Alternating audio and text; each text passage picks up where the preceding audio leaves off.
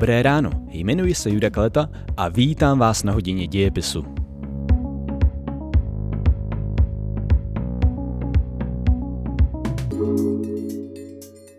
Vítejte na další hodině dějepisu. V minulých dílech podcastu jsme mluvili o tom, jak druhá světová válka probíhala na západní a východní frontě v Evropě.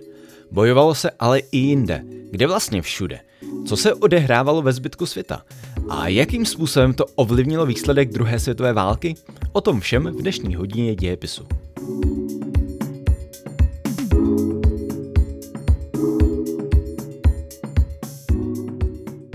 Německo v polovině roku 1940 porazilo Francii a na západní linii už vzdorovala jenom Velká Británie. Když už bylo jasné, že se Brity jednoduše zlomit nepodaří, zaměřili se fašistické státy na jiná strategická místa. V září 1940 napadli Italové Egypt, pro Velkou Británii významný stát. Italové ale selhali, byli zatlačeni do Libye a na pomoci musela přijít německá vojska v čele s generálem Erwinem Rommelem. Nebyl to jediný neúspěch Italů. Úplně stejně dopadl i pokus o obsazení Řecka. I v tomto případě si Italové nedokázali poradit a museli se spolehnout na německou pomoc. Na území Afriky se podařilo spojencům proti fašistickým vojskům uspět ke konci roku 1942. V říjnu 1942 proběhla bitva u Al-Alameinu, ve které se střetl německý expediční sbor pod vedením generála Rommela a britská vojska generála Montgomeryho za pomoci Američanů. V bitvě o El Alamein byla fašistická vojska poražena a donucena ke kapitulaci. Tím Němci ztratili kontrolu nad africkým územím a spojenci získali nové možnosti. Úspěchy v Africe vedly k vylodění angloamerických vojsk na Sicílii, ke kterému došlo v červenci 1943. V jihovýchodní Evropě se Němcům podařilo obsadit většinu států, nebo z nich alespoň vytvořit vazalské fašistické státy.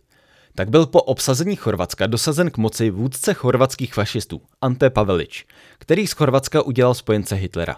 Chorvačtí nacisté se nazývali Ustašovci.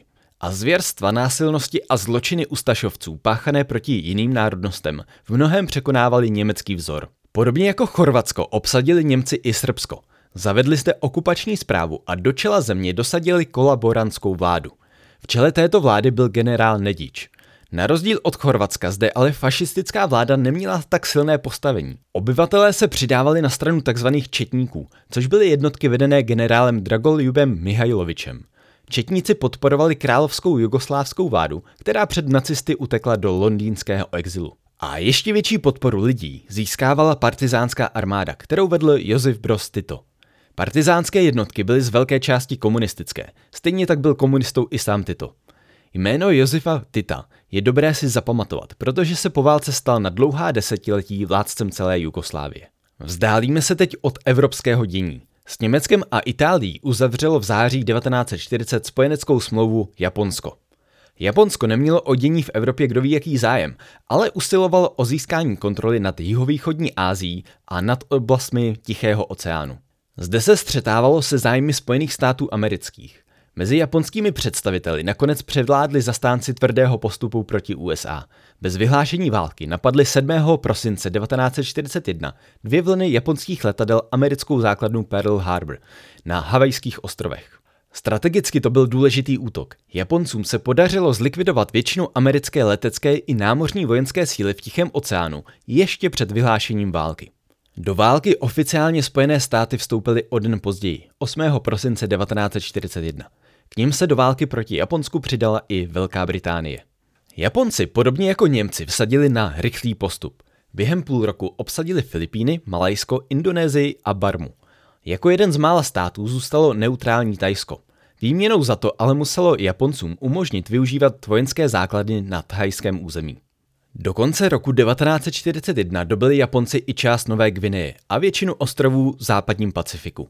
Proti Japoncům už v Tichém oceánu nestáli jen Američané, ale přidali se k nim i armády Australanů a Kanaďanů, kteří byli japonským postupem také ohroženi. Japonský postup se podařilo zpomalit až v květnu 1942. Došlo k námořní bitvě v Korálovém moři, během které utrpěla japonská vojska významné ztráty. Přesto se Japonsko nevzdávalo svých plánů. V červnu 1942 se rozhodlo k invazi do Austrálie. Aby k tomu mohlo dojít, museli Japonci dobít americkou námořní základnu na ostrově Midway. V několikadenní námořní bitvě se střetly velké konvoje bitevních lodí obou stran. Japoncům se uspět nepodařilo. Byli donuceni k ústupu a bitva u ostrova Midway se tak stala zatím jejich nejvýraznější porážkou. Američané díky těmto úspěchům mohli přejít do protiútoku. Počátkem srpna 1942 zaútočili na ostrov Guadalcanal, který je součástí Šalamounových ostrovů. Bitva o tento ostrov trvala až do února 1943, kdy se teprve podařilo japonské jednotky porazit. Tyto bitvy, bitva o Guadalcanal a bitva o ostrov Midway, znamenaly obrat ve válce v Tichomoří. Američané se svými spojenci postupně od této chvíle začali osvobozovat území dobytá Japonci.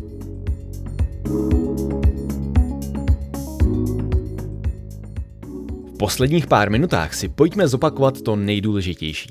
Kromě západní a východní fronty se boje rozhořely i v jihovýchodní Evropě. Zde byly vytvořeny vazalské fašistické státy, zároveň v nich ale úspěšně fungovala partizánská vojska.